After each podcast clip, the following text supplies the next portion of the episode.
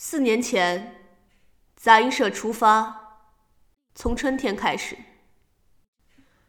创立之时，愿起于化蝶，栖身于物化。现在，也是春天。在一个冬天漫长的酝酿之后，我们将公开读诗。诗是纯粹用文字记录的。却是一个个声音和节奏组成的具象集合。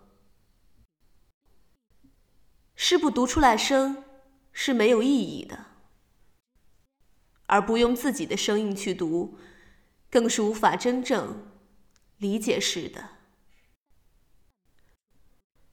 诗是不存在所谓特定的题材，诗也存在于小说、电影。戏剧等等之中，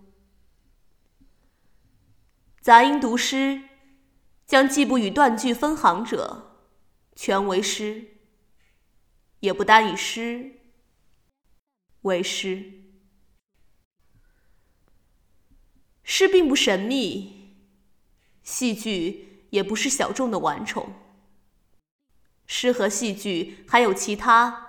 本就是我们一种现代生活。